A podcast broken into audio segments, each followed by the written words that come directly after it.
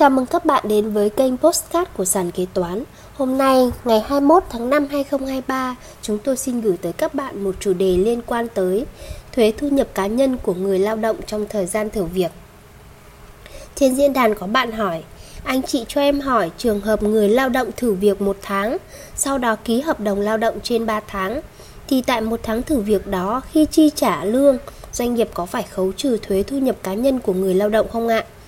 Thu nhập của lao động thì dưới mức chịu thuế thu nhập cá nhân tại tháng thử việc. Em đang lăn tăn ở chỗ thu nhập trên 2 triệu, bị khấu trừ 10% thuế thu nhập cá nhân.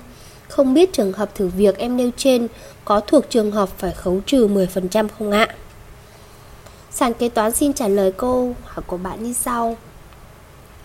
Theo điểm Y khoản 1 điều 25 Thông tư 111 2013 TT-BTC quy định người lao động chỉ phải nộp thuế thu nhập cá nhân trong các trường hợp sau.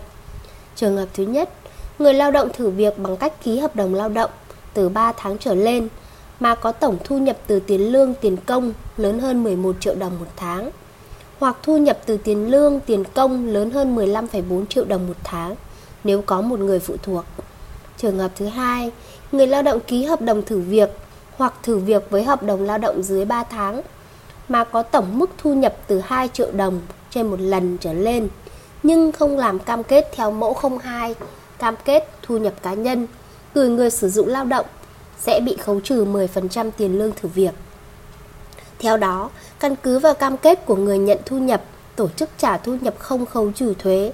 Kết thúc năm tính thuế, tổ chức trả thu nhập vẫn phải tổng hợp danh sách và thu nhập của những cá nhân chưa đến mức khấu trừ thuế và mẫu ban hành kèm theo văn bản hướng dẫn về quản lý thuế và nộp cho cơ quan thuế. Cá nhân làm cam kết phải chịu trách nhiệm về bản cam kết của mình. Trường hợp phát hiện có sự gian lận sẽ bị xử lý theo quy định của Luật Quản lý thuế 2019.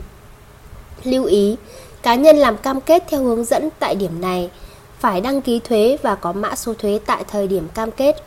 Như vậy, nếu người lao động ký hợp đồng thử việc hoặc thử việc với hợp đồng lao động dưới 3 tháng mà chỉ có duy nhất thu nhập thuộc đối tượng phải khấu trừ thuế theo tỷ lệ 10%, nhưng ước tính tổng mức thu nhập chịu thuế sau khi trừ gia cảnh chưa đến mức phải nộp thuế và làm cam kết theo mẫu thì không phải nộp thuế thu nhập cá nhân.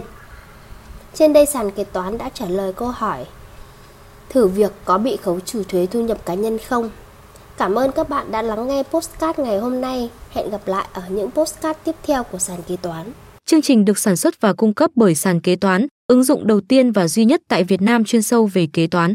Để theo dõi các tình huống tiếp theo, nhanh tay tải app sàn kế toán tại CH Play hoặc Apple Store để trở thành thính giả đầu tiên.